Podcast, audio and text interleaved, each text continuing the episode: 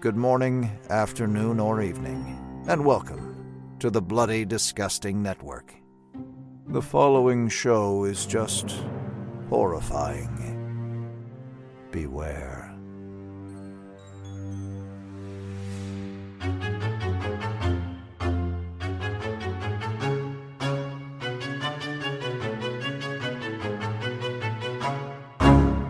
You're obsessed with her, and you're obsessed with her daughter! All right, easy, Geraldo.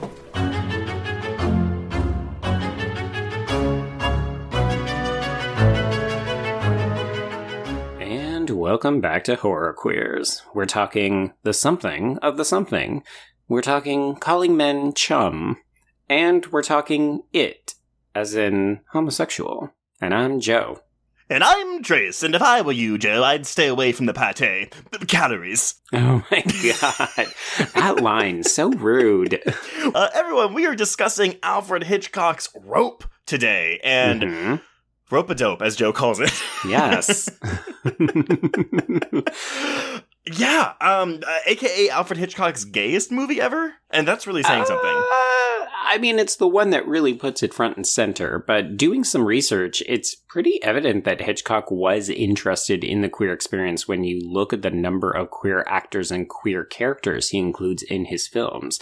But yeah, this one, very queer indeed. I wonder if it's you know it's like you know you you're, you want what you can't have. You're you're fascinated by what you aren't. So maybe it's because Hitchcock was not queer. Uh, he was just fascinated with queer life. So there's a lot of bitchery in this movie. I would say, yeah. I mean, if you remove the murder from this movie, it's basically a bit of a screwball comedy about like a couple of gays who just want to hook up their fag sorry, fruit fly with uh, yeah, I, right. Because that entire subplot with Janet and uh, is it Kenneth? Kenneth. Kenneth. Uh, you're just like what? hmm Why do you care so much, Brandon? Oh, it's because you're a queen who likes to stir up shit. yeah, I mean this is a first time watch for both of us, right, Joe? No, I've seen this before. Oh, have you really? Yeah. Oh shit, I didn't. Fuck, I didn't know that. Well, this is a first time watch for me.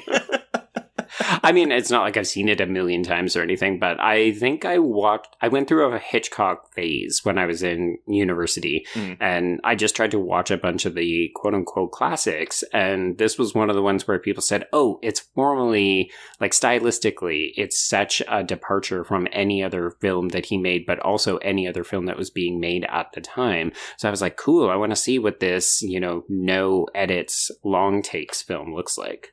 Oh, I was really into. I mean, I knew that going in. You know, oh, it, it's it's meant to look almost like one simultaneous shot for the most part. There's like there's like Mhm. three or four actual like un un unhidden cuts in this movie. But it's still, I mean, watching even like uh, on the Wikipedia page for this movie, you can see a chart that actually lists every single cut, all the shots, how long they are, and I was like, oh, I'm gonna like follow along with this, and I kept missing them because they Mm-hmm. Yeah. were so well hidden. yeah, a couple of them are a little more obvious. Some of them are, you know, very they're traditional in the way that he's editing the film. But yeah, Yeah. I think at the end of the day, there's something like twelve in the whole film. It's eighty minutes. Uh, yes, correct. It's ten, or sorry, there's ten shots in the movie, nine cuts, I guess, if you want to There we say. go. Yeah. Okay. Um. Yeah, well, I mean, we have a lot to discuss because not only does this pull from a real life murder, it's also based on a Mhm. play, and of course, we have this incredible camera gimmick that we have to talk through. Indeed, yeah, it's multifaceted. This rope a dope. So, okay, why don't we start at the beginning? In the beginning. Oh my Uh, god.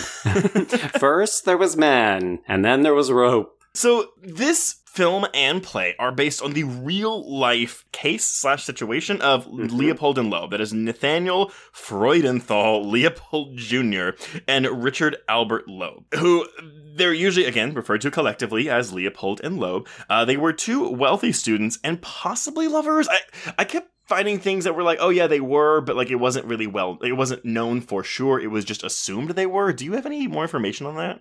Yeah, it's very weird because they have always been referred to as queer, but then when you start looking through it, you're like, okay, but where is the proof? Like, Right? where is it coming out? Even if you comb through the entire Wikipedia page, you still don't really see it. I think it comes out in Leopold's letters and or his autobiography.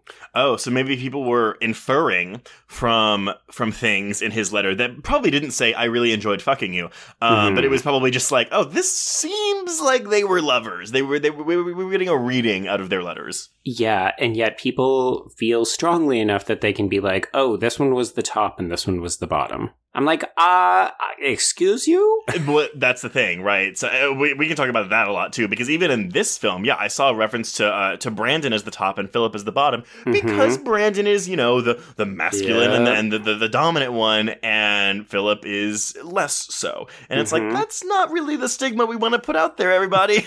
Well, ideally, we don't want any stigma, but uh, yeah, I mean, let's not stereotype people based.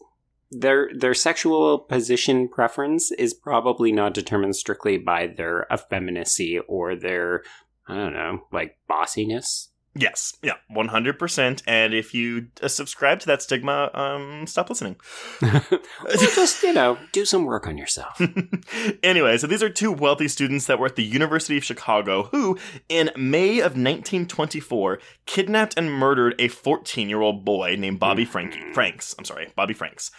Which I'm assuming for many reasons, specifically the the, the, the, production code, the Hays Code, they could not kill a child in this movie. No, and and that's often not the thing that people kind of gravitate to. They're mostly interested in the killers. Like a lot of true crime, they don't really seem to give two shits about the actual victim. Right, I mean, right? What, what do we know about Mr. David Kentley in this movie outside of the fact that he is soon to be engaged to Miss Janet? Hmm Actually, if you watch the trailer, they're they're already engaged. He had proposed to her that day in the park, and then he leaves to come for this meeting, and they kill him. So no, I thought I, I thought that they said that, but then she said something that was like, "Oh, we're, we're we might as well be engaged." So I was like, "Well, that's a Mhm. weird way to put that." But It's because she doesn't formally accept. oh, okay. Well, that needed to be in the movie. anyway, so they committed the murder, um, characterized at the time as the crime of the century, as a demonstration of their ostensible intellectual superiority, which they believed enabled and entitled them to carry out a quote unquote perfect crime without consequences. And that's definitely a thing where I'm like, okay, cool, like do that. Um, don't don't throw a dinner that. party on top of the body. well, admittedly, in real life, they did not Yes, throw exactly. a dinner party.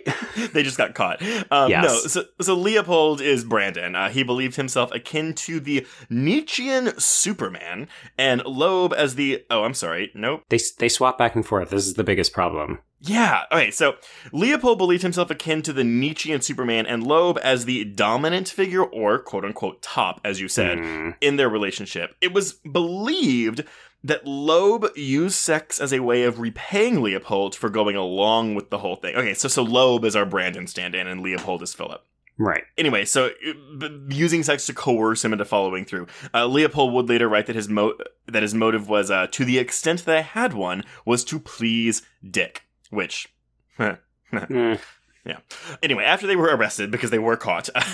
Oh yeah, immediately. That's my favorite part. But also, just as a sidebar, did you read what they did to this boy? no, I did not. So they poured acid on his face and also his penis to okay, try to disguise his identity. So okay, but we're, so, so we're sexualizing the crime now, like by Hmm. by. Rem- oh my god, I know. problematic already. Like we have two seemingly queer men who are. I guess disfiguring is the best way of putting it. Uh, Yes. a, a man's face and genitals, which oof, Mhm. Yeah. well, they deserved everything they got. Loeb's defense attorney, uh, it was kind of a famous thing, though. He basically uh, criticized capital punishment as retributive rather than transformative justice. So instead of getting a death penalty, both men were sentenced to life imprisonment plus 99 years, just in case. I always love those. Loeb uh, was murdered by a fellow prisoner in 1936, whereas Leopold was released on parole in 1958. Yeah, there's some weird circumstances with Loeb's death as well, where he was maybe killed by another queer inmate, and or the person claimed that he was the victim of unwanted sexual advances and therefore had to defend himself. So that's the argument the prison went with. So they basically queer shamed a dead man. Which, I mean, in 36, I mean, that's. Yeah. Again, not right, but it's I, I get it. like, I, I, I, it's the time period, right? Like, just kill the gays. Well, and and this is again very firmly the situation and the time period that we find ourselves in. So, folks, just to put this into some historical context, if you need to remember where we're at in U.S. history, I'm going to recommend that you go back and listen to the historical chat that we had on our Creature from the Black Lagoon episode, Mm. because basically the fears of masculinity under attack by covert homosexuals who are lurking everywhere and they're super dangerous that's still the same time period that we're in uh, as we talk about this real life case, but also leading up to Rope the next decade. Yes, because there's, I mean, yeah, Rope comes out in 48, so it's about, you know, what, 24 years after the actual murders. But obviously, the, these this crime has been the inspiration for a lot of films, namely Rope, but it's also um, uh, uh, the movie Compulsion from 1959 Mhm. and the 2002 film Murder by Numbers with Yeah. uh, Michael Pitt and Ryan Gosling. But I would also argue, and I think maybe you've keyed me into this or clued me into this, Joe, but Scream. Yep. I think I said it way back in our very first episode because I see Stu as the boy who is coerced into going along Mhm. with it by his more dominant boyfriend. And I think probably when you said that to me, you know, what, two and a half years ago, I was like, oh yeah, sure, uh huh. Because I Uh-huh. didn't know what you were talking about. oh, I know because when we were talking about this episode last week, you were like, "I don't know what Leopold and is." I mean, you've said it multiple times, and I was like, it's probably like two men. I got it right. You're like, "Is that an indie rock band?" Is that a band? Actually, that probably was my question. Okay, so moving into Rope. So this movie is based on a stage play. Um, The play is set on the first floor of a house in Mayfair, London, in 1929. Um, it's loosely based on the Leopold and Loeb murder case. Um, so we have, you know, two university students, uh, Wyndham Brandon and Charles Grano, um, who have murdered their fellow student Ronald Kentley. So again, all these names are changed in the film. Yeah. As an expression of their supposed intellectual superiority. At the beginning of the play, they hide the body in a chest, blah, blah, blah. The same thing happens. The difference is, though, that the play is a bit more explicitly queer than the film Just is. a touch, yeah. Yes. So, um, in, in the film, you know, Hitchcock and the ad- adapter Hume Cronyn and the screenwriter Arthur Laurents, because if y'all go back to our episode in Rebecca, you'll know that someone is paid to adapt the thing, and then someone is paid to write the screenplay. I, I guess maybe the adapter is like, okay, we're gonna do this, this, and this. Here's a basic outline of what we're doing with the original Mhm. property. I think so, yeah. And then the next person, aka the screenwriter, comes in to finesse the dialogue and the characterization. That's that how would I've make read it. So obviously the film moves it all to 1940s New York City. Pretty much every character is renamed except for uh, James Stewart's Rupert Cadell. And then they added in a bunch of uh, like characters and stuff. yeah. Characters and stuff. There, there's my academic uh, explanation of this. This film, it's populated with characters and stuff. hmm So, Rope is one of Hitchcock's most experimental and uh, one of the most interesting experiments ever attempted by a major director working with big box office names. So, again, if you've seen the film, you know this, but if you haven't seen it, um, Hitchcock abandons many standard film techniques to allow for the long, unbroken scene. So, uh, Mhm. what, what, what are modern films that have done this? You know, you have the movie uh, like Silent House with Elizabeth Olsen, Birdman. Oh, okay, yeah. I was like, really? We're going with that no budget, schlocky horror film that no one has seen with Elizabeth Olsen? Okay. I, I, I, so I, I have seen Silent House because it was the winner of that dreaded F Cinema score, and it's Oh, not a bad movie. It's also a Right. remake, I think, of a Spanish film. I think so, yeah. I will admit I was going with a more highfalutin option. I was going to say Russian Ark.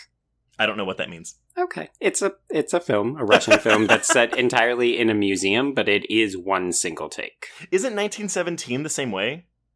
Uh yes, actually. You're correct. I mean, again, it's- more common today, but back in 1948, it was not common. And no, it would be like, what the fuck are you doing? Because we can only shoot in 10 minute reels. Yes. Okay. Perfect. So yes, they could each shot ran continuously for up to ten minutes, which is the camera's film capacity, uh, without interruption. It was shot on a single set, obviously in this apartment. Mhm. Aside from the opening establishing shot, uh, street scene under the credits, but outside of that, there's very little editing in the film. The walls of the set were on rollers and could silently be moved out of the way to make way for the camera and then replaced when they were to come back into shot. Prop men were constantly moving furniture and other props out of the way of the large Technicolor camera. And then, oh, this is also, I think, Hitchcock's first Technicolor film as well. He'd done all Yeah. black and white before this. It was. And folks, if you have never seen what the early Technicolor cameras look like, they are the size of about a fridge or a washing machine. So imagine that coming at you as prop people are pulling things away from you and you're trying not to trip on cables. So, I, I mean, obviously, I've heard the term Technicolor so many times. It's like, you know, how they colored films back then. Mhm. But I was like, but how did they do it? So I went to like the, the Wikipedia page for Technicolor and I was like, oh, this is too much. I don't know. it's very technical. It's very technical. I was like, okay, I might like, watch a documentary on it, to be honest. Oh, listeners, if you have a good recommendation or maybe a brief YouTube video, please send it our way. Ooh, I mean, I can Google that. But yes, no, by, by all, if there's an actual documentary on it, by all means, like, send it to me. Okay. but yeah, so a team of soundmen and camera operators kept the camera and microphones in constant motion uh, as the actors kept to a carefully choreographed set of cues, which, I mean, it makes sense, right? This is based on a play. It feels like it's like you're shooting a play. Yes. It shouldn't. I was gonna say it shouldn't be that difficult because you know we have like filmed things of of uh, of plays and musicals all the time, but those are also fixed cameras. Whereas that is not what Hitchcock was interested in doing here. hmm Yeah, and you can really see it when you watch this movie. I'm hyper aware of how frequently the camera is on the prowl. Yes, yes, absolutely. So this filming technique, which of course conveys the impression of continuous action, you know, this film is mostly in real time. Uh, It's an 80 minute movie and it takes place over a 100 minute period. So there's like Mhm. 20 minutes of stuff that's sped up here. Yep. But it- serves to lengthen the duration of the action in the mind of the viewer. Uh, Not much really behind the scenes drama here, although James Stewart did not enjoy this film. Well, no, I think he rightfully realized that he was miscast in this role. And I, I have impressions on that informed by the screenwriter, who we should note is a very loud and proud homosexual man. And if you want a delightful, very candid, very spill the tea documentary, I highly encourage you to watch the one that accompanies the DVD or the Blu ray of this. Ooh, good to know. Well, and also, it's not just him who was gay on the set of this film. Well, no. John Dall, who plays Brandon, is believed to have been gay. Co-starred Mhm. Farley Granger, who plays Philip, was it, it was gay. Obviously, the screenwriter Arthur Laurents was gay. They were fucking. Yeah, well, and because they wanted Montgomery Clift to play uh, Brandon, hmm And they wanted Cary Grant to play Rupert.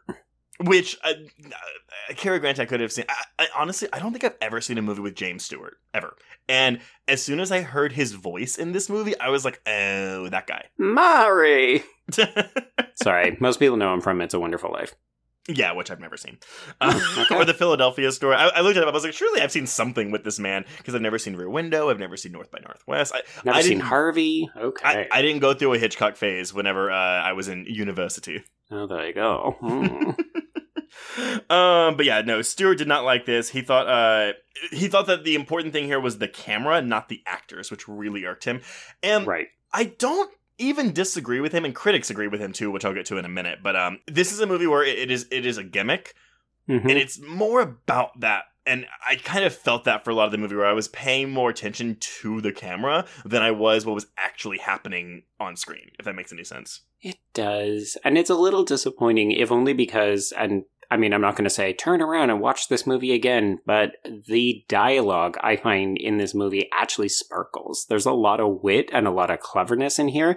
And again, Lawrence is kind of a gem for acknowledging all the ways that Hitchcock sort of fucked this up by not just undercutting him in certain ways, like the original murder, like the murder that opens this movie, was not in the script. Hitchcock added that, which then removes a ton of tension because you originally you were not meant to know whether or not there was a body in the chest. oh but okay well so when we get to some queer reading shit i actually think that the murder is very necessary to help support a Oh. queer reading A hundred percent, yes. uh, but the other big thing is that in the adaptation process, one of the big changes that shifts, and I apologize if I'm stepping on your toes. no so go ahead one of the big things that shifts from the play to the film is that Rupert, the Jimmy Stewart character, is Mhm. actually meant to be queer. Well, because he's supposed to be an ex lover of, I want to say Brandon, right? Yes. Yeah. Yes. Which again, so if, if well, I don't know when I'm talking to people who uh, would would combat us on a queer reading of this film, but if you're a bloody, disgusting commenter who always shits on us, there, there's really no defense for you here. like this Oh movie's gay as fuck. Yeah. Yeah. Uh, this is not a creature from the Black Lagoon. This is very firmly a Bride of Frankenstein situation. Yes, exactly. Um, and then uh, j- just quickly finishing up the production here, you know, uh, the, the the the cyclorama in the background, which is of course like the backdrop of the uh, uh, the New York cityscape. It was the largest backing ever used on a soundstage. Uh, it included Yeah. models of the Empire State and Chrysler buildings, numerous chimneys smoke, lights coming on in buildings, neon lights light up, and the sunset slowly unfolds as the movie progresses. Um, Within the course of the film, the clouds, made up of spun glass, change position and shape eight times. I'll confess that's one of the things I always forget to pay attention to because I know it's happening, but I find that I'm not. It's it's so subtly done that I Mhm. almost don't even take notice of it, even though you can very clearly see that it is getting darker as the film progresses. Yes, one hundred percent. And and I don't want to say that I didn't like this movie. I actually did like this movie a lot. I just didn't love it. But I I will subs. I will agree with you that I would love to actually watch this again to pay attention more to the dialogue than just Mhm. the camera work. Because on a first time viewing, it's very much like, oh shit, like this is 1948. Look at this shit. Oh yeah, it's a technical marvel, but it also means that you're often not really paying attention to the narrative. Well, and that's the thing. Is it on me or is it on the film? I, I who could say? Uh, it's tricky, right? Because we're talking about a film from 1948. This is not a novelty to us anymore. And yet I find when I watch the film, it does feel like a novelty. It feels fresh and new in that way. So I do kind of think the film is saying, hey, aren't I amazing technically? So it is hard to overlook that. Yeah, I think that's fair. Um, so yeah, Rope was released theatrically on August 26th, 1948 in New York City, and then nationwide a month later on September 25th, 1948. It did perform poorly at the box office, uh, and of course, our good queer screenwriter, Arthur Laurents, attributed this failure to audiences' uneasiness with the homosexual undertones in the relationship between Philip and Brandon. And lest you think again that this is just like, oh, it's just, uh, it's just subtext Yeah, it's just hearsay. the movie was banned in several American cities because of the implied homosexuality between Philip and Brandon. hmm Again, folks, let's not forget, we're very worried about masculinity being under fire from the so called homosexual agenda. So it makes sense that people would look at this movie. It's not really subtext, it's pretty textual, and look at it, be like, oh, yeah, no, we're not supporting this queer film. Sorry. Mm-hmm.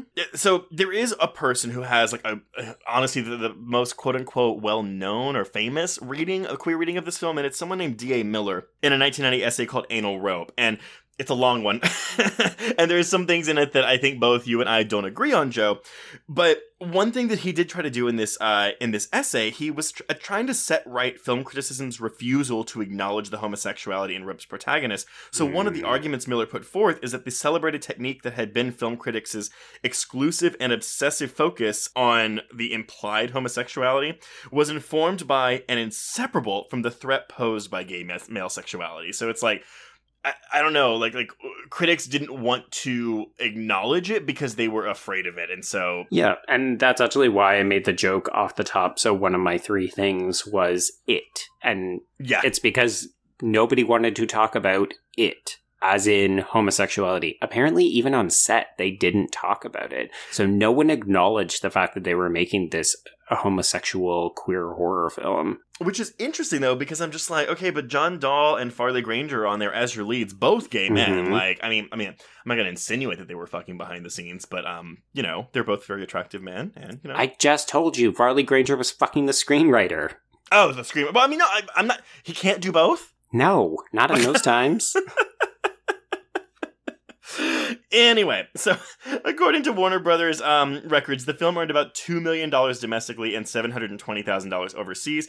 Currently, and again, like we talked about this with old movies all the time, like it doesn't Mhm. Rotten Tomatoes scores don't really matter, but they're not very helpful no, they're not because they're all modern. It's like, oh, it's 1948, five stars.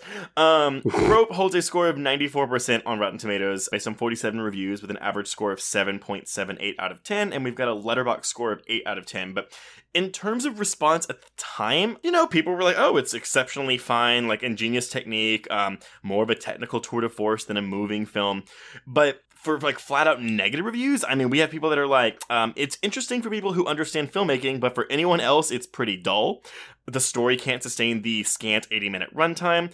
Someone, oh, pearls clutching. The opening scene is too graphic, and the film as a whole is too gruesome. So be warned before you walk into the theater. that definitely reads like a period review. Yes.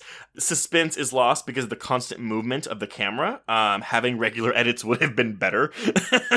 I'm sorry, how is suspense lost from a moving camera? That doesn't even make sense. to me, it keeps me on edge most of the time because I'm like, cool, where are we going? What's happening behind me? Hmm. Yeah. Uh. And then the the other critique was people really didn't like the dialogue in this film. Um, people thought the bad dialogue was hampered even further by the camera restrictions. Oh my goodness. Okay, this is where I'm like, uh, did we watch a different film? I don't. Uh, well, we, we're also, uh, you know, ninety years removed. That is true. Yeah. I, I find it funny because when I talk to people in contemporary times about this, the number one thing that people say is that it's actually too stagey, that they can feel the restrictions of shooting on a single set. And while it is a technical marvel, it feels like we're just watching a play. I mean, that's what we say about so many films that are adapted from plays. I mean, I, I'm not promoting Roman Polanski here, but go look at Roman Polanski's Carnage, which is Kate Winslet, John C. Reilly, Jodie Foster, and Christoph Waltz, set entirely in an apartment based on a Tony Award-winning play. But it also feels like you're watching a play. I, I just I don't always view that as a negative, personally. I, I don't. Yeah, I think. Hmm. You know what? I don't even know how to quantify it because sometimes it does work for me, and other Yeah. times I'm like, I feel claustrophobic. I mean, I, I think it's maybe a, it's case by case, right? Like, is the action on screen captivating enough to where it doesn't matter if you feel Mhm. claustrophobic in here, you know? Yeah. Or if claustrophobia is the intention. Yeah, I think the reason that it works for me here is because the camera movement keeps me entertained. It's when it's too static and it's the focus is just on dialogue, that's when I start to kind of drift off a little bit. So I actually really appreciate Hitchcock keeping the camera going. Yes, absolutely. So yeah, I mean, I don't really have anything else on production or release. That's kind of it. Obviously, we have a bunch of gay shit to go through, but I Mhm. guess we'll kind of go through that with the plot. yeah, so I'm going to introduce a couple of readings that I'll refer to on and off throughout this. So one of them is Scott Badman and Connie Russell Hosier. And they wrote a piece for Mensa called Gay Coding in Hitchcock Films. So if you're interested in exploring Hitchcock's oeuvre film by film in terms of queer content, this is a pretty good piece, but they do have a, a fairly lengthy section on rope. Mhm. And then I'm also going to bring in David Greven's piece called Making a Meal of Manhood, Revisiting Rope and the Question of Hitchcock's Homophobia. And I'm actually not going to talk too much about the homophobia angle because, well, this film doesn't necessarily make queers come off very well. You know, they're associated with murder and narcissism and egotism and thinking that they're better than everybody else. Mhm. I don't find Hitchcock's films to be particularly homophobic. I think they have readings that can interpret them as coming down on queers, but by all accounts, Hitchcock himself was not anti queer. Like, there was a reason he kept casting principally gay men in a lot of his films. Yes, he does make them villains, but he is also dealing with the Hays Code. I, I find it very murky. Yeah, I mean, and- there's you know obviously we've already said a bunch of changes between the play and the film, but also I forgot to mention the the play ends inconclusively, where the the James Stewart character he's like in a moral quandary. He doesn't know what to do because he's like, well, you're right. hmm Whereas this the film obviously had to be like, no, the murderers have to go to jail. It has to Yeah. be implied that they go to jail. Yes, yeah, this is this is what you need to do in order to satisfy Joseph Breen. Which again, go back to our discussion on Rebecca because they changed a very significant aspect of that novel to adapt it to the screen.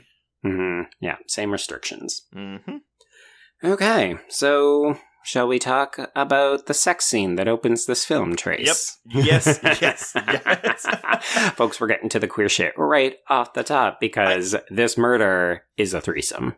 I yeah, so I I have a quote, and this is uh this is uh from an article called "How Hitchcock's Classic Mystery Rope Cleverly Depicted Queer Life," and this is for Al.com, written by Armand White. And this is not really a critic that I like. I, no, I, associate- I was like, oh fuck him. no, I know. I associate him. He's he's like the one guy that gave a bad review to Get Out. Yeah, he torpedoes every every good movie with bad reviews. He's kind of a dick. He's terrible. He's he's up there with Rex Reed for me. But Oh god, more queer, bad queers. bad gays. Uh, but yeah, no, he, he writes the film opens audaciously with Philip and Brandon strangling their victim, who's screaming in close up. It is a petite mort, and of course, if anyone's seen Bride of Chucky, we know that is uh, orgasm in French. Uh, Or in you middle- just know French. I don't know French. yes, we've established that repeatedly. But yes, in the middle of a murderous afternoon threesome, and even when we cut to this guy's face, like it's like a look of ecstasy on the on his face. Mhm. Which, I mean, if we're talking Hellraiser, you know, pain and pleasure interchangeable. Oh, sure, sure. I'm actually going to piggyback on that with Badman and Russell Hosier. So they say the murder sex occurs behind curtain windows. The death scream corresponds to the orgasm, as you mentioned. Mhm. And then the murderers, Brandon and Philip, quickly put the body in a cabinet and go into a post-coital exhaustion. Philip doesn't even want the light turned on. In an inspired touch, Hitchcock has Brandon light a cigarette, a standard Hollywood indicator for we just had sex. We just had sex. Um, there's a line later though, where because we, we where Brandon asks Philip like, "Oh, how, what did you feel? How do you feel?" And Brandon says, "I didn't really feel anything um, until it went limp." And I was like, Mhm. "Oh, what went limp?" He meant the body or Yes. the penis. There's so many double entendres, and So honestly, many! I I have to praise Laurents because again, that's coming from the screenwriter. Like he is embedding all of this, and apparently, when they were doing the the translation from the UK to the American, they had to take out or move a bunch of language because what would have been regular conversation pieces, like the way that the men refer to each other, in the UK, it would have been fine, but when you translate it over, it all sounded super gay. Uh, yeah. Because it was like, hey, my boy. And it's like, oh, you wouldn't call your friend my boy. Yeah, well, and th- that's where like there's like a I, I was gonna say generational divide, but it's like a century's worth of time. no, no, not a century. I'm sorry, it's like seventy. Uh, nope, nope, nope. What, 60s, 80 years. 80 years difference is where we are. there we go. But yeah, it's like, oh, maybe that's just how they talked back then. I don't know. But yeah, no, it, it's there. Some of this is definitely there. So, as I mentioned before, I do enjoy film noirs as well as screwball comedies. So, those are both from around this period, and they kind of have a rat tat tat way of talking, and the dialogue does sound very similar. So, this is to a certain extent conventional Hollywood fare, but some of the word play I find is particularly queer. Well, even the performances here, though, like it does sometimes feel like the people here are playing to the back row, which is you know, Hmm. common in plays.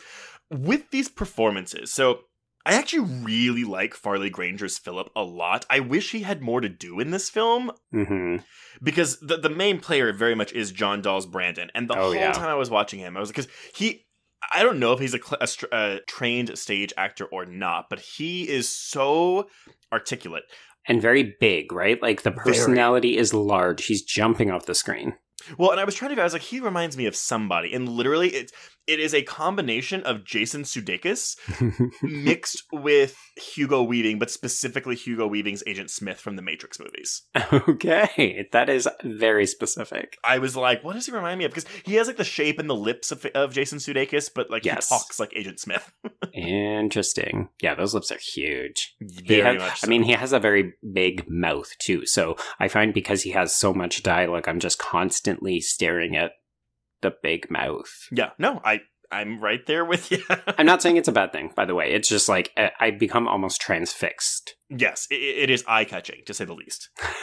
oh my god, we sound like the biggest pervs right I now. know. I know. oh, but wait. I'm sorry. Also, how about the happy score that plays over the opening credits? Mhm, like mhm. it, it sounded like tip, like in your classical Hollywood cinema, like woo, oh yeah, and then We're boom, just cut to murder. Yeah, it's just an average Saturday afternoon in New York City. Oh boy. So these men have murdered. uh, It's revealed later that David, the person that they murdered, he is an old school friend of his. And they actually debated which of their old school friends they were going to kill. So Kenneth was on the chopping block, but I think ultimately they just felt like David was so boring he didn't deserve to live. Yeah, I mean, we, we have this whole mon because I mean, you know, we have about 10, 15 minutes before guests start arriving at this party. And we have this whole thing where Brandon is like, he A wants to preserve the crystal that David drank out of because Mhm. it's a souvenir. And then, Oh, because of the choice dialogue, he would hate to break up the set. yeah. So gay. but then he's also like posthumously shitting on this guy's choice of drink because he Mhm. drank whiskey last when it would have been more appropriate for ginger ale or beer.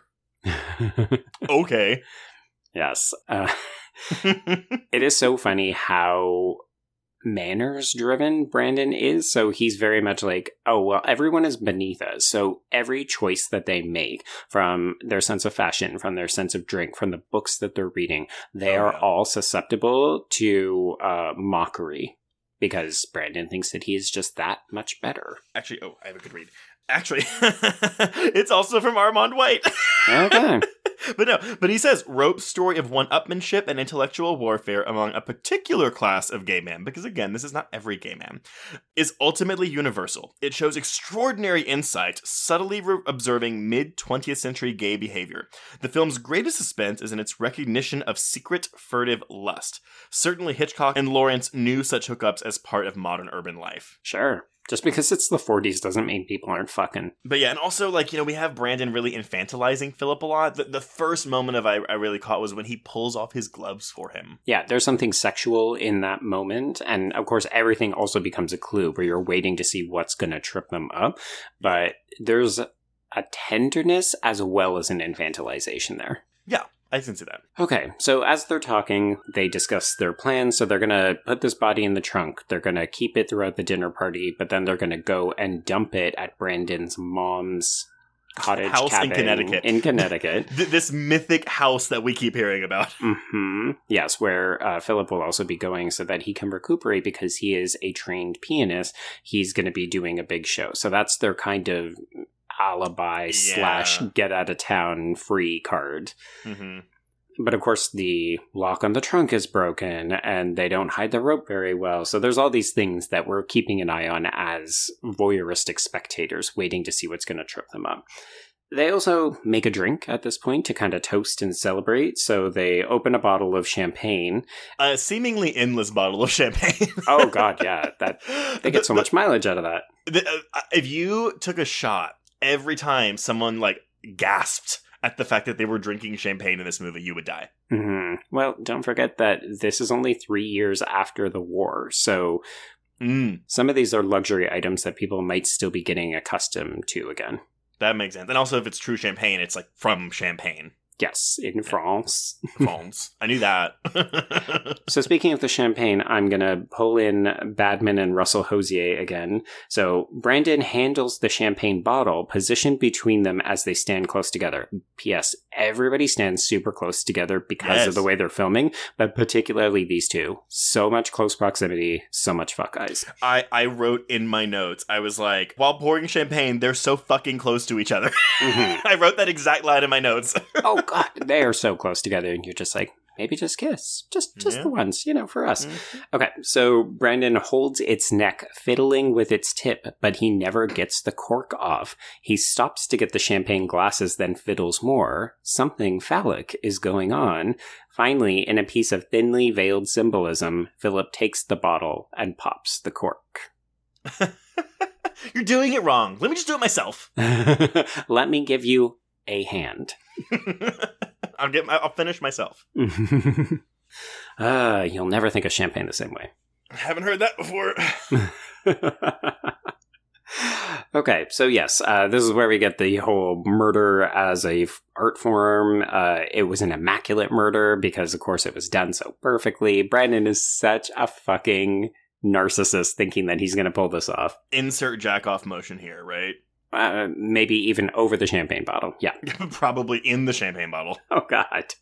Uh, but yes, so they they have performed this murder because they are not ordinary, and the word comes up quite frequently. But Mhm. uh, yeah, this is when he talks about how he felt. They discuss the dinner party that they're hosting and who's going to be coming. So of course they had to invite David's parents. His former girlfriend Janet, who is played by Joan Chandler, as well as her former love Kenneth, who is played by Douglas Dick. and even going back to the not ordinary, like they might as well be saying not normal. Mm-hmm, mm-hmm. Again, coded language.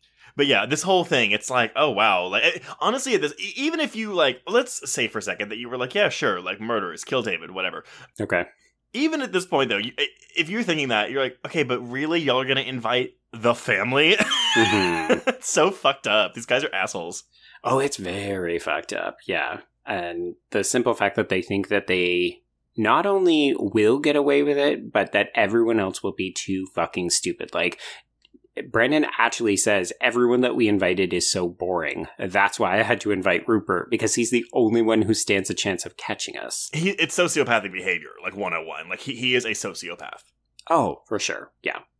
So Brandon collects the books that are going to provide the excuse for having this dinner party, and he takes them off of the trunk so that they can then use this as a dining room table instead of the typical dining room table. And this is where we first start to see Philip panicking because he sees the rope sticking out of the trunk. Uh, also, like Diabolique reference, by the way, with this. Oh my god. I think I messaged you after I watched this and was like, did we mention this when we covered Diabolique? Because Diabolique is definitely seven years after this movie. Yes, so- sorry, I didn't mean to imply that Rope stole it from Diabolique. Hitchcock could see the future. Just more, I can't believe that we didn't realize, oh, it's two queer lovers who hide a Mhm. body in a trunk and then try to just bald face move it through a population of people, risking getting caught at every junction. And listeners, I will let y'all know that Diabolique is one of our, uh, I'm not going to say worst performing, but it's not in the high ranking. I'm sorry. It's actually the worst performing episode of, of quarter one. So I would actually recommend, if you enjoyed Rope, please go and double feature it with Diabolique because they would make a great double feature. And I, I believe we even said in that episode that Diabolique heavily inspired Hitchcock to make Psycho. hmm Yeah. So, you know, and also Girl That's Scary are fantastic guests, and you should listen to it for them alone. hmm hmm they're great. uh, okay, so this is when we get the introduction of Miss Wilson, who is played by Edith Evanson. She is the housekeeper, which to me is like, oh, and they're also loaded gays. And okay, living together, right? Presumably, yes. I mean, I'm sure that they would have separate bedrooms. I mean, I obviously we know this is Brandon's place for sure, but yeah, Mhm. like I would assume Philip lives here with him, but it's never really stated. Again, you have to kind of infer it. It's not, and we don't really see bedrooms per se. We we hear of a bedroom and we see Janet and Kenneth talking, but I don't like we don't get a fixed geography. It's not one of the rooms we really go in. Yeah. Yeah. So Miss Wilson is very unhappy that they are using the trunk. She does not understand this at I- all. Well, okay, because not only so I would assume if they were using the dining room table, they would all be sitting at said table, right? Mhm. Well, although Philip does make a reference later when he's trying to chastise her when she's talking to Rupert, and he says, well, people would have had to get their food and bring it in here anyway, so maybe the intention was always to eat in the living room. Right? Like it was always going to be this kind of buffet of sorts I with, think with so. champagne. I guess so. They did things differently back in the 40s.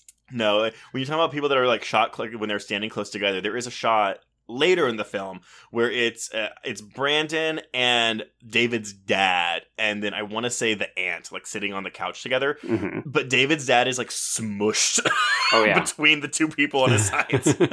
there is not enough furniture to accommodate this many people. Mm-mm, mm-mm. So this is where Brandon describes the trunk as a ceremonial altar for a sacrificial dinner. Oh God, jack off motion. Right. Uh, the other fun thing that you could think of, and this is what Laurents describes it as the the screenwriter Laurents, he says, "Oh, well, actually, what they're doing is they're preparing a dinner over top of a coffin." Interesting. And see, I actually viewed the the, the chest as more of a closet of sorts because, Mhm. like, you know, the whole movie. Oh, we have two gay men keeping a secret. Don't open the closet because you don't want something to come out of said closet. Yeah, it, it's interesting actually. I did find a couple of people who talk about that explicitly. So Les Fabian Brathwaite for IndieWire says the entire film acts as a metaphor for homosexuality, a secret hiding in plain sight that the two men hope won't, yet somehow will get exposed. hmm I don't know. I I thought that that was interesting. That part of this is like it's not even that they think they'll get away with it. It's like, hey, are you reading the signs? Yes, we've committed a murder. Also, we're gay. it's like they- they- they're testing the waters. Like, how far can we go without having the secret get out? What's worse, we committed murder or we are fucking each other? But let's What's the most public place we can fuck without getting caught? right. Oh my god, they're sexual voyeurs. Uh, okay, so through the swinging door, we see that Brandon drops the rope in a kitchen uh, drawer, and then Philip is upset to learn that Rupert Cadell, who is played by Jimmy Stewart, their headmaster from prep school, is also going to be coming to the dinner. So Brandon is the worst kind of boyfriend, where he's literally springing things on his paramour at every Constantly. opportunity. no, he's a dick. He's a terrible boyfriend. A terrible boyfriend. Not only should you not force your boyfriend to commit murder, but you should definitely not bring in an authority figure that they don't know is coming. Well, and one thing that I wish, like, because honestly, we, we really see Philip up like nervous and anxious the entire movie. We Yeah. I wish somehow there was a way to see him in the planning stages where he was like gung ho, like, "Yep, we're gonna do this." Because Mhm. a- as it stands, it just reads as, "Oh yeah, like like Brandon basically forced him to do this," which which maybe is what it is.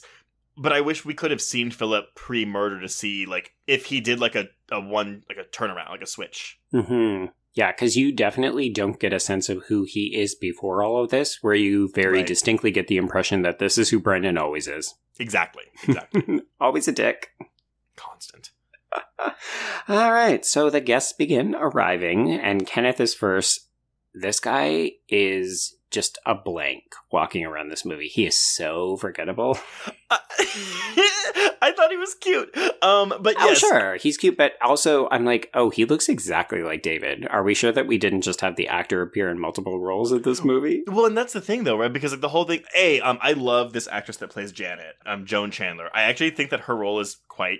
Like, I, I like watching her on screen, and I like Oh, that she's, a. fucking great. Yeah. Well, she stands up for herself too. Like, I mean, like Mhm. she like calls Brandon on his shit. I'm like, yeah, but the whole gag is that yeah, she she left Kenneth for David because Kenneth just was boring. hmm And interestingly enough, I feel like if they redid this movie and modernized it, there's a throwaway line where when she discovers that Kenneth is there, because she clearly didn't really know who was coming to this party, she drags Brandon aside and she's like, What the fuck are you doing? Why is my ex here? And he says, Oh, I didn't realize you two had broken up. Oh, I didn't realize you were a thing. Like, it's total bullshit. no, he's playing these mind games with everyone, which Mhm. again, um, you know, fun, fun gay men. Sure, sure. But yeah, uh, also, I mean, uh, backing up a little bit to when we have the rope sticking out of the damn trunk, like he carries it to the kitchen, swinging it around as if it's Yeah. his dick flailing around, like just to be like, because I can. That's who Brandon is. Well, so the point I was trying to make about his relationship to Janet is when he says, Oh, I didn't realize that you two used to date, he basically slut shames her in 1948 language Yes, when he does. says, Oh, well, first you dated me, and Mhm. then you went to Kenneth, and then you went to David. And I thought, hey, that's really interesting that we're we're getting this kind of misogyny this Mhm. early on. But also the fact that you know, I, I suppose we could then read Brandon as bisexual. Yeah.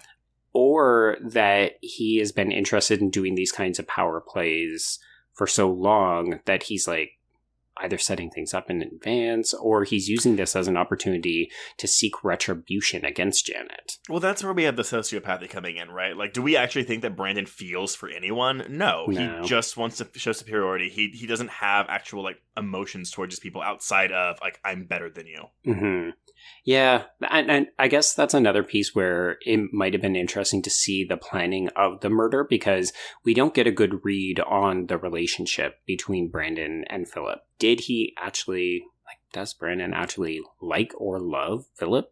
Because he doesn't show a lot of sympathy or Well, uh, support for him. It's honestly it's it's reminiscent of just a toxic uh, toxic relationship, uh, not uh, in general, but also a toxic gay relationship of let's say you're a more seasoned gay who's been out for a while, taking in a new baby gay under his wing and manipulating him to do what he wants because he knows he can. Because uh, someone that's fresh out of the closet, like they're gonna have a lot of like like there's a lot of things going on there, and so. right. That's kind of what this reminded me of, is like an old, not old, but like a, a creep, like taking advantage of a freshly out gay man. Mm, yeah, it's kind of similar to the conversation that we had about Midnight Kiss when we talked about it on Patreon. Yep, one hundred percent, just like that. okay. But but that even stems, you know, from like, uh, oh, I mean, this is like a rabbit hole kind of thing. But it's like, uh oh. uh, no, but it's like you know, I'm trying to say it the nice way. A lot of queer people, not even just gay men, but like I'll, I'll use gay men because that's my lived experience. That are closeted for, let's say, you know, the first thirty years of their lives, and they come out in their thirties. They're then they're kind of you know, spending their 30s, being themselves for the first time, living their teenage years, you might say, Mm. in their 30s. But there's still psychological damage that's been done Oh, right. Yeah, yeah. for having to hide yourself for however long. I mean, again, even me, I came out at 16, but like, you know, I was still hiding myself for a good chunk of time. And that does things to your mind. Uh, not necessarily doesn't mean it's going to be like make you a sociopath. But Probably not. No. but I, I do think that there's kind of like a thing um, in, in at least gay male relationships where you have people that will take advantage of people that are freshly out because they can. Yeah. I mean, this definitely feels like a power imbalance, particularly as the Mhm. film goes on. Yes, absolutely. I mean, Philip just like I mean, I think he stands up for himself once, and it's during the chicken conversation. Yeah, and and even then, it's like an emotional outburst, which is akin to the conversation we had with Terry a couple weeks ago when we talked about how Yeah. you know people become hysterical and then they become feminized, or or they're treated as effeminate and delicate and sensitive and so on. Yeah, stop being a little bitch. Don't be a little girl. Well, it's important to note that Brandon does slap Philip at one point when he becomes too hy- He hysterical. sure does. Okay, so we're still in the early stages of this party. We haven't welcomed all of the guests, but this is when we introduce uh, that Rupert is going to be joining because nobody else knows Rupert except for the boys who went to prep school. So Brandon and Philip tell the others what to expect, which is that Rupert is steeped in philosophy. So he has written books about it. And I love Janet's description small print, big words, no sales. Oh, which is, uh, I mean, not to shit on academia, but I feel like I can because I work in it. But I'm just like, oh yes, uh, we've all read those papers or those books. I, I honestly what because because this is my first time watching this film. I actually thought that this body was going to get revealed when everyone was still there. uh, okay, And I kind of wish that would have happened. I mean, I get the whole idea. You know, we have to have it between these three men because that's that's what we're doing here. Mhm. But I wish that we would have seen other people's reactions to this body.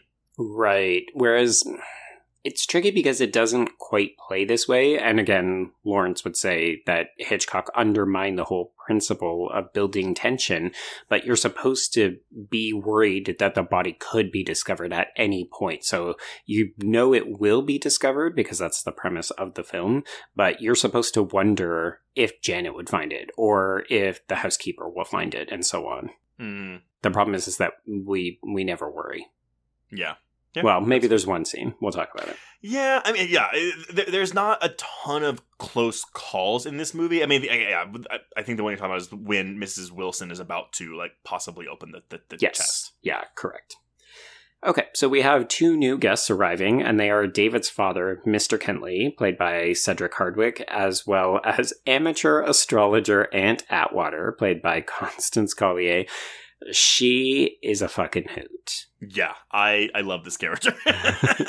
and basically because she's a ditz. She shows up, she has no idea what's going on. She, I mean, honestly, if we're thinking about a queer text and then a woman who just wants to read everybody's palms and talk about their horoscope, I was like, oh wow, okay, we're we're really going gay on this.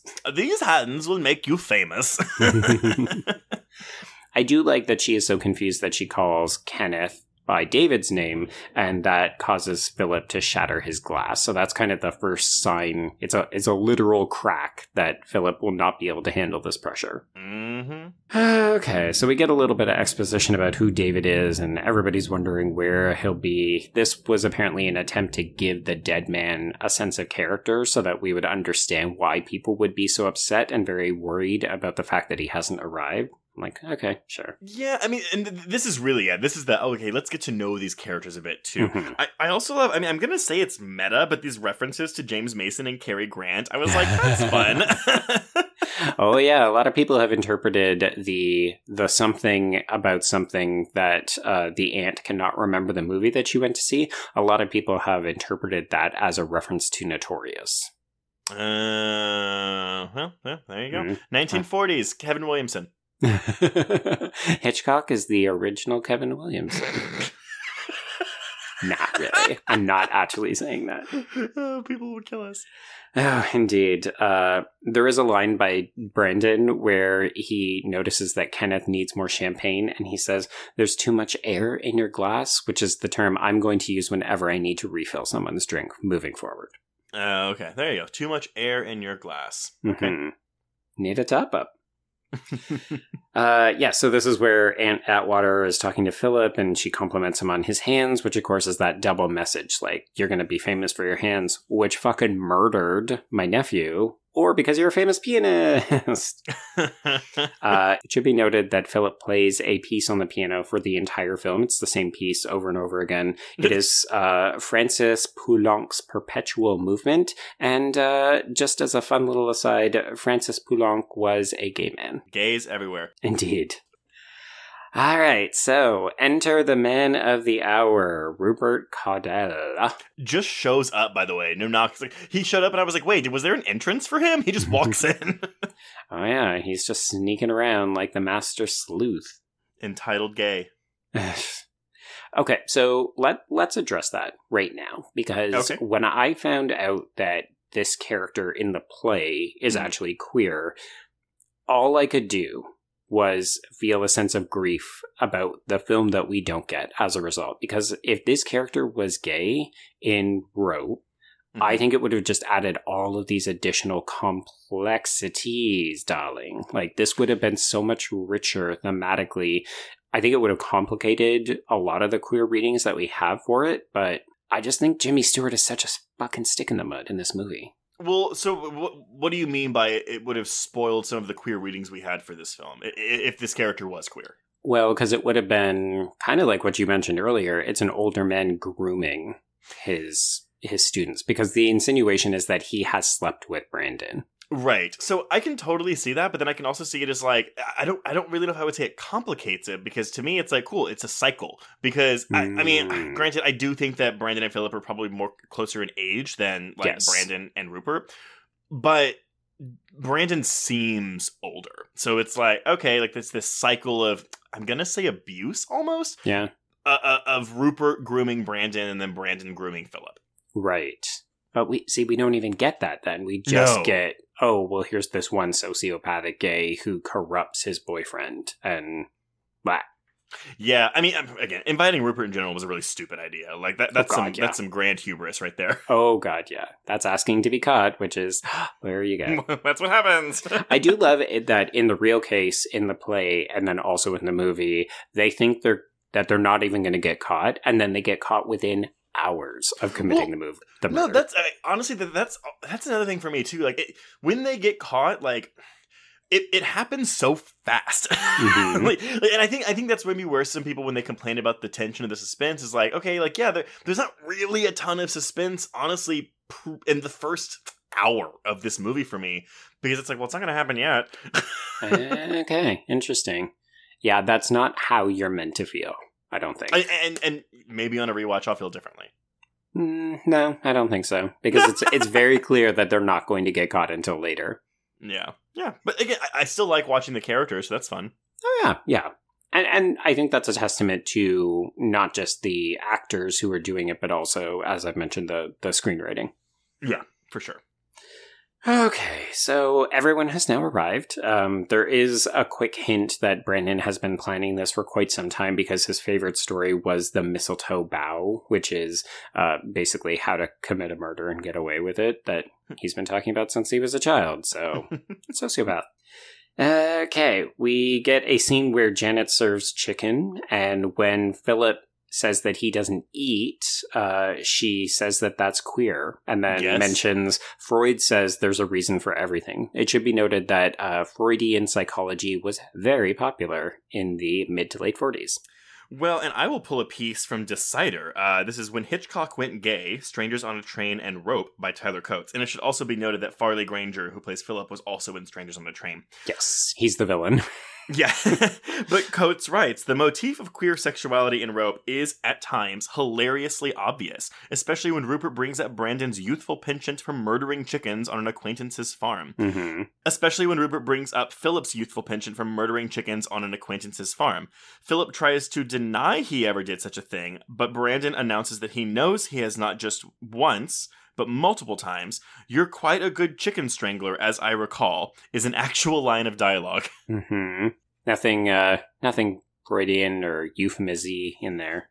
Choking the chicken? Uh, yeah, that's actually where we're at the the chicken story. Um, so I feel like that's a bit of an attempt to suggest, oh, well, Philip has also always had this murderous Yeah. impulse, but he is more actively open to denying it because, of course, this is when he has his fit that that didn't happen. He denies it. The whole story is false. Yeah, but you could also, uh, I mean, if we really, I mean, this is a, this is a reach, obviously for me, but um, like it, say, oh, like maybe they're accusing him of being gay, and he's like, no, it wasn't. I didn't. I'm not gay. Right. Yeah. You can conflate murder with gay, sadly, quite a bit throughout this film. Yeah, yeah, yeah. Okay, so this is where we get the the overview, the philosophical underpinnings of uh, the Nietzschean Superman, the Ubermensch, and uh, you know, there's there's a lot of funny dialogue here from Jimmy Stewart about like, oh, have you found it difficult to get uh, theater tickets? Wouldn't it be great if we could just stab people or slit their throats? And uh, you know, the aunt is having a good old giggle about it, but Mister Kentley gets very upset about this, and he drops a reference to Nazism here. Oh, And I wanted to flag it because, uh, again, this is coming three years after the end Right. of the Second World War. And I. I don't know if it was Laurents who put it in here or if it was Hitchcock, but uh, I just wanted to flag for people that Hitchcock had actually produced a documentary about the genocide committed by the Nazis, who used Nietzsche's Superman as one of the reasons why they committed genocide in the Second World War. So Mm. I I think it- it's a very deliberate decision by Hitchcock after seeing just the absolute atrocities that were happening in the concentration camps that he wanted to make it clear like no this is not a valid reason like anybody who is using this is misconstruing the philosophy but also fuck Nazis basically Mm. Hmm. Yeah, I did catch that. it is literally a line in this film God. Okay, so uh, Kenneth and Janet realize that Brandon is lying to them. So when she confronts him for a second time, he drops this line on Oh, her. oh, I know exactly what you're about to say, and I totally wrote it down. Go ahead. Some women are quite charming when they're angry, Janet. Unfortunately, you're not. Oh my god, I like mic drop out the room. Right? She like her face. Mhm. I mean, I, I, I make her the star of this movie. She's great. Ah, she's so fantastic. I love it too. Is, is you know when you look at a film from 1948. I mean, again, if you're watching certain types of films, you are going to see assertive modern women, but her character feels really fresh. Like, I feel like you wouldn't even need to do much to change Janet to make her modern if you remade this film now. Yeah, that's fair. Okay, that's not the response I was thinking you were going to get. I don't. I don't know. I don't Yeah. know. I don't know. Hmm. All right. So, uh, Ms. Wilson, who has a thing for Rupert, apparently, uh, they get like co conspiratorial as they're talking a little bit about the party prep here. And this is kind of when the suspense does ratchet up for me a little bit because Yes. like we we we are building to something. People are acting weird. People are. I mean, it really kind of starts with that murder talk because David's dad gets all freaked out. hmm But yeah, like from here on out, like we are kind of like okay, like m- we're moving, we're moving. Well, and you can actively see Rupert collecting the pieces of evidence and taking note of, you know, when Philip has an outburst. You the camera will actually focus on Rupert's face as he like pays attention, so you can see him putting the pieces together mentally. Yeah. Mhm. So yeah, she fills in this all of the facts about like, oh yeah, they weren't going to use this trunk. Oh, they sent me out for a really long time. Hmm, hmm. you know, very suspicious behavior. So uh, this is where the the truth about the chicken strangling comes out when he quizzes Philip about it, and Philip is like, da da da, just playing piano. this is a good little like back and forth though between them because Yeah. obvi- it is clear Philip is not holding his own. He's so curt too. You're like, uh, dude, you're supposed to be the meek one, and yet you're boldly asking, "Get the light out of my face! I don't like playing piano with light in my face." But like, okay, so we have this entire exchange, which again, yeah, it's it's basically Rupert is like police interrogating him, but, and, and he's acting like a real dick about it too. Oh yeah, yeah. But then we have David's father walking out of the dining room with the books that he wants mm-hmm. tied with the rope, with Yeah. the titular rope. It almost feels like Brandon wants to break Philip by just Yes. doing all of these little things. Like, uh, this is going to send him into a tailspin. No, I mean that's a, that's toxic relationship, right? He's like, oh, I know this is gonna bother Philip, so let me do it. So it's Mhm. not even just let me come as close as I can to getting caught without getting caught. It's also let me drive my partner nuts. Yeah, yeah, absolutely. Mm. So this is where we get one of the few moments in the entire film where Hitchcock isn't moving the camera, and it's the kind of static shot as we watch Mrs. Wilson dropping off the books in between rooms. And I love the framing. I do think that this is where the tension, you're right, really starts to ratchet up. And it's the moment where we come closest to discovery because she starts to open the chest. But of course, uh, Brandon is there and he's like, oh, why don't you go home? Uh, this is also where David's distraught mother calls. I do love that we never meet her. We never uh, really get to know anything about her. She's at home sick. yeah, and so so the dad's like, well, I got to bring somebody, so might as well bring the aunt. Yeah, indeed. Because heaven forbid you arrive to a party by yourself. it's the Uh, forties. So the party is basically breaking up because they're realizing something is very wrong. No one has heard from David. The mother is now getting hysterical. So everybody starts to kind of pack up. This is where Brandon smugly observes that Kenneth is leaving with Janet. Fucking Brandon. And this is where Rupert is given David's hat by accident. yes, yes. Which uh, at- at that point, I mean, he could have just said right then and there, but he doesn't. Why? hmm I think because he's not 100% certain, but I think he also wants to do this when no one else is around. Again, why? because he also kind of thinks of himself as a bit of a Superman. Yeah, yeah, and he's also gay, and he wants to keep it in the family. okay, Jimmy Stewart is so fucking asexual. I can't even get a sexual reading off of I mean, him. okay, I, I, I, I said earlier, like, I know his voice is, and the inflection of his voice is very, very specific. Oh, Mary! Yeah, I, I, I have heard a lot of. I, I want to see even in like Looney Tunes. Like, I feel like I've heard Looney Tunes like do his voice because they they would do that all the time. So I think this is mm-hmm. the first time I've actually, ever actually heard the actual Jimmy Stewart's voice. Right, but you've heard it a million times in other ways. Yes, one hundred percent. Yeah. But I was just very like, uh, I don't like that. Oh, it's a very distinct voice to the point where you're like, wow, so you survived into talkies, huh? Okay. yeah. Okay. I mean, says I with like my voice. I mean, it's, uh, not not to say Jimmy Stewart. I I mean, you know, obviously respected actor, blah blah blah blah blah. Um, but it just doesn't really work for me.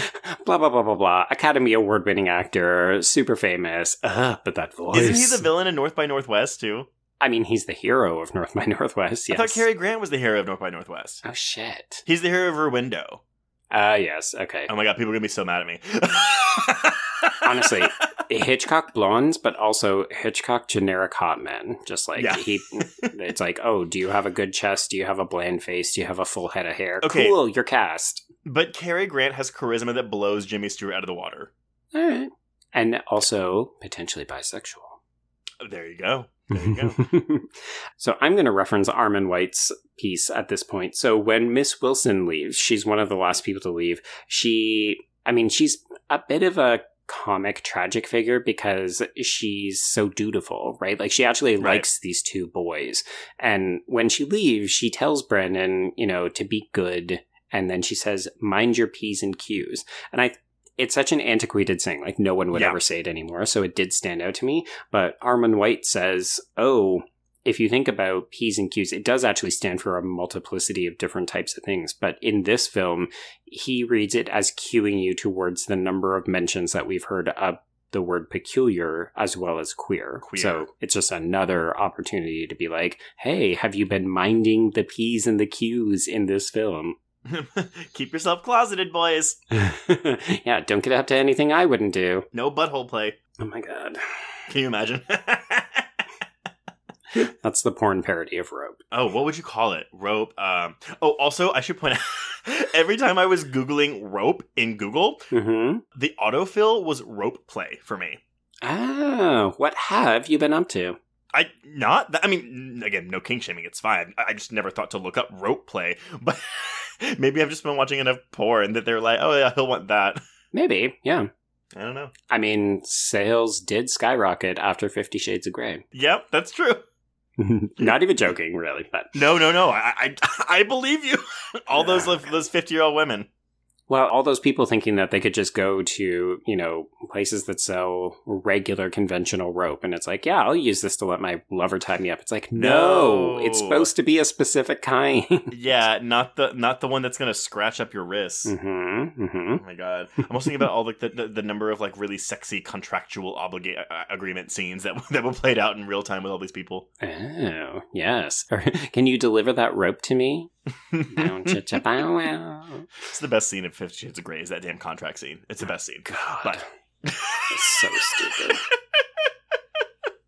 All right. Okay. Okay. So the party is officially over. We are left with just Brandon and Philip. So Philip gets absolutely fucking smashed at this point, Yep. and he is real mad. So um, this is where Rupert then calls and says, "Hey, I forgot my cigarette case. Can I come back up?" And uh, it requires a slap, Yeah, this is yeah, like snap out of it, but like not. hmm but not funny. But, but but but this is also when we kind of have Brandon. He's like, no, because he says, "I am not going to get caught because of you or anyone else. No one is Mhm. going to get in my way now. There is no hour anymore. It is No. my." And I would almost argue that it was always Brandon's way, and that I think he was prepared to dump Philip the same way that he was going to dump David's body in that Connecticut lake. I'm actually surprised he doesn't just flat out throw Philip under the bus like during this climax. Uh-huh. I think the problem is, is that Rupert wouldn't believe it because it's so obviously Brandon's plan. Yeah, because we had that line earlier though where he's like, "Oh, you stutter when you're excited." I think Yes. he says excited, Mm-hmm. It is excited. just like a first date. Yeah, or when you're sexually stimulated. Yeah, Honestly, it's like yes, we we could be accused of reaching as always, but nah. the wordplay in here is so queer coded. Again, first time watch, I picked it up. yeah, there's a reason that like it was banned because it wasn't that hard for people to pick up.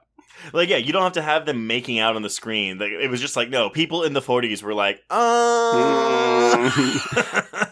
I have a dar that's going off and I'm not sure what it is. I can't say it. Is it an it dar? yep, the it dar. Oh my god. The love that shall not speak its name. It. it. So when Rupert does come back up, he does have a very, it- it's another kind of coded, meaningful line where he says, I wish I could come straight out with what I want to know. Unfortunately, I don't know anything. I merely suspect. And I'm like, are you talking about the murder or are you talking about the gay? Come straight, come straight. Um, no, so the line I pulled was I suppose a psychoanalyst would say I didn't leave it at all, referring to a cigarette case, Right. but rather I subconsciously left it here because I wanted to come back. oh. And I, I was like, romance in the Mhm. air. Ah, see, again, imagine someone who isn't a sexual vacuum playing this part. we don't have uh, big Jimmy Stewart fans listening to us. Oh my god. Tell you what, if you can find a sexy Jimmy Stewart movie, please recommend it to me because I have yet to see it. He is like America's sweetheart from the 40s. I've only seen this one, so Yeah, you're useless to me. I'm talking to other people. yeah, that's fair. That's fair. All right, so we're into the home stretch. This is basically where Rupert says, I know what's up, and he outlines how he would have killed David. And I love this part. So it's Mhm. Hitch moving the camera as Rupert describes where David and the players would have moved around the apartment. So we can visualize how the murder took place.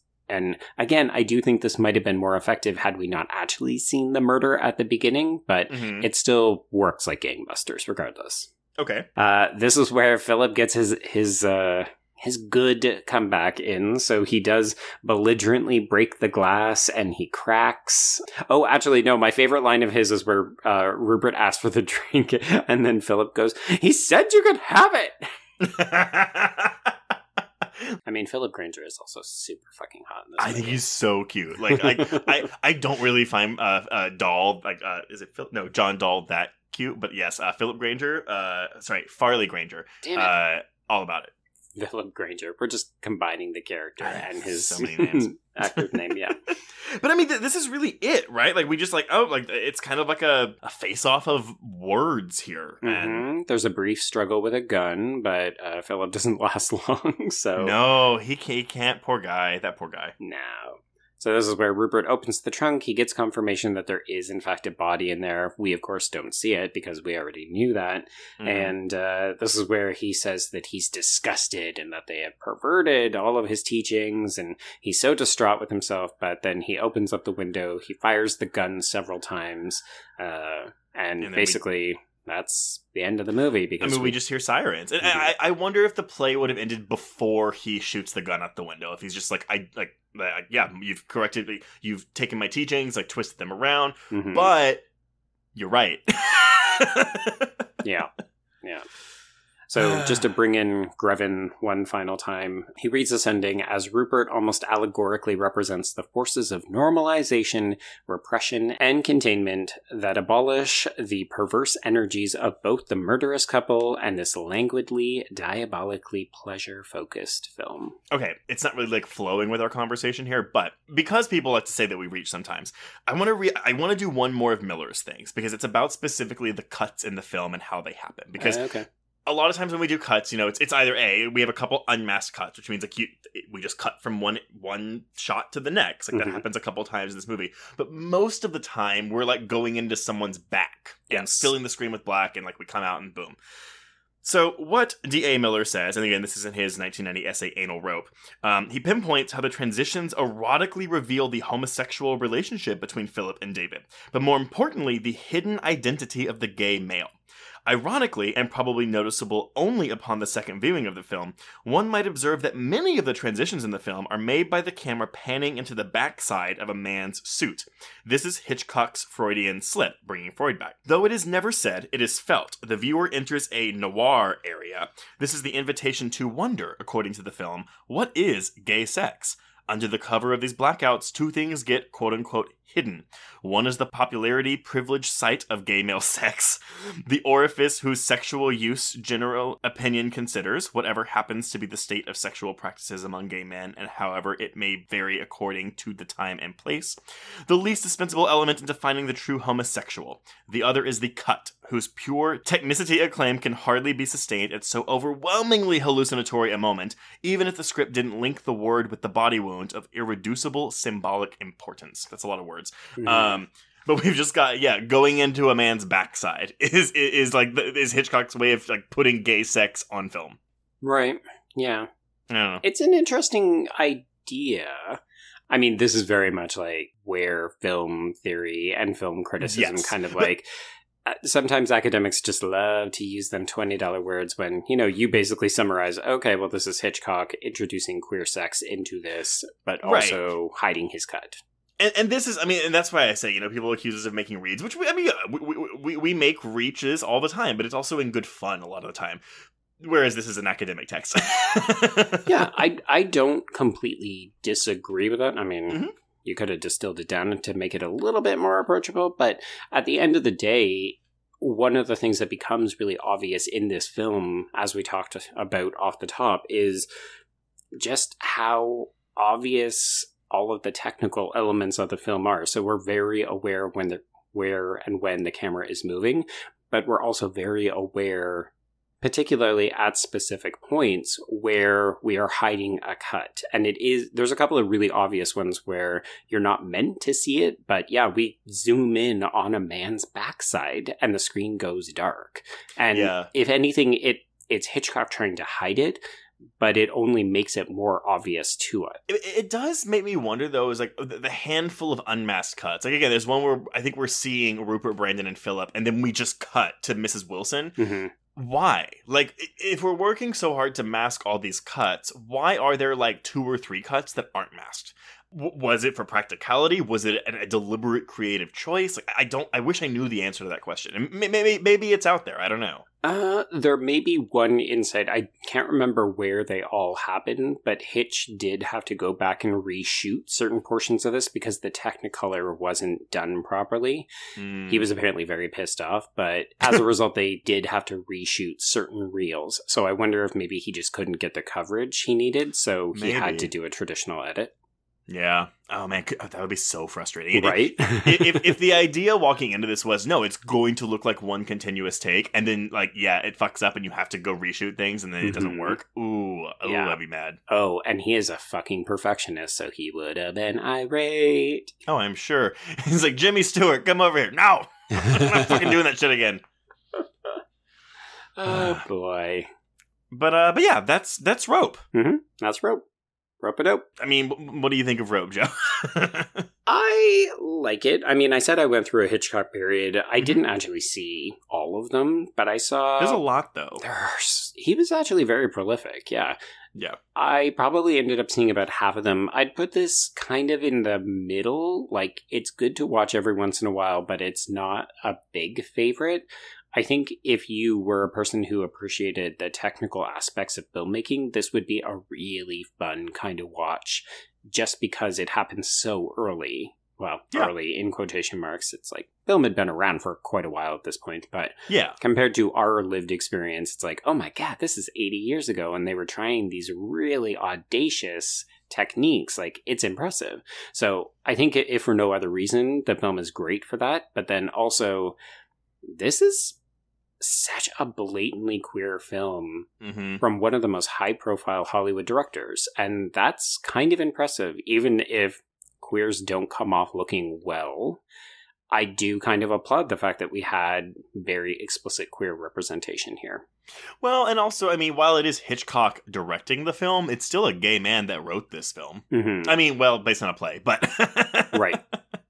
But still, you know, I mean, like, and- and you have queer actors. I mean, there are queer people involved with this production. Yes. Now, granted, what they could do because again, it's 1948. Like, you know, Mhm. it's not like if it was made today. You know, people would be like, um, excuse me, that may be a little like maybe we tweak this aspect of it. Right. But the central premise of the film, like, if you if you want to read this film as being harmful to gays.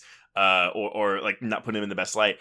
I, it's valid, but it's also like that's the basic premise. So I don't know how you could like change anything here without Mhm. Like literally changing the story. Well, or you you don't make them gay at all, and then you're Mm, just telling a very conventional story about two boys who commit a murder, But that's so much less interesting, isn't right? hmm? Well, but I'm thinking even thinking with like Murder by Numbers, which granted I haven't seen Murder by Numbers in a very long time. Yeah. But like th- there is very much like queer undertones with that, Oh, and that's why we get that's why we get queer undertones with Billy and Stu as well. Like Mhm. apparently, no matter what. If you have two Yeah. youthful men plotting a murder, doing it, and like trying to cover it up their secret, it Mhm. just no It matter what, it just reeks gay. Yep. Yep. yeah, no, I I I liked this quite a bit. I didn't love it, but I I, I do want to rewatch it just because I want to see if if I'm able to like not let the camera distract me and pay Mhm. more attention to the dialogue. You know, I mean, like this is your like m- not your first time watching this, so. Uh, also, maybe I should watch it with subtitles. I'll pull a you and watch it with subtitles. I'm just shouting it from the rooftop, folks. Watch everything with subtitles. You pick up a lot, especially in dialogue heavy movies. Oh, yeah. well, because also if you have subtitles on, you're also your eyes are focused on the words, hmm not the mo- mo- the movement of the camera, the the move of the camera. Ah, the move with the camera. But yeah, no, I mean, I, I I thought this is this is a good watch, and I'm glad to finally cross this off my bucket list. There you go. Yeah, we're slowly making our way through the old classics, right?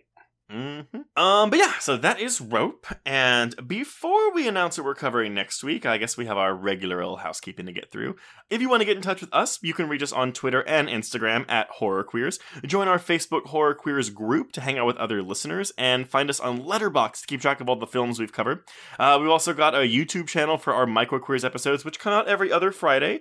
Uh, so be sure to go check those out. And if you have a moment, please rate and review us on your podcatcher of choice. If you would like even more Horror Queers content, please support us and the show by becoming a patron at patreon.com slash horrorqueers. Uh, so, you know, go subscribe to that, and you can listen to our August episodes on The Boy Behind the Door, Old, The Night House, and both Don't Breatheses. Ah, the breezes. Plus, uh, if you subscribe at the highest level, you can get up to 130 hours of other bonus content. Oh man, folks, there's a lot of good episodes on there. We try to do like a gentle plug throughout each episode, but it's mostly just because we don't think everybody knows how many episodes we have dropped on that Patreon. There's a lot of good stuff there. I mean, yeah, it, yeah, we we we, it's almost like, like yeah, that's it. yes, Just yes, yeah. But Joe, Joe, Joe, Joe, Mhm. we we have a thing next week. I mean, not a thing. It's a it's a regular episode, but No, it's a thing, Trace. Oh my god, the clouds are parting. Yep. We are coming home to Canada. It is time for another David Cronenberg. And folks, you're going to be shocked.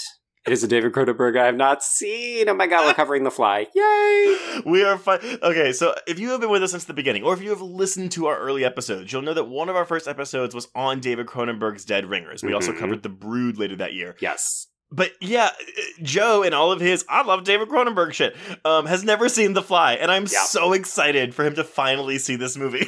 Mhm. Oh, me too. Yes, the body horror, the icky, gooey, and also the Jeff Goldblum of it all. Yes, and yeah, so obviously, yeah, this is the remake of The Fly, and if you have never seen this movie, um, not really content warnings, but it is a very gross Mhm. movie. It is not even gory so much; it is just disgusting. It's Yeah. very gooey. So so prep your shower. you've been warned. but on that note, until next week, we can cross out rope-a-dope. Indeed, yes. Uh, and cross out horror queers with the moo.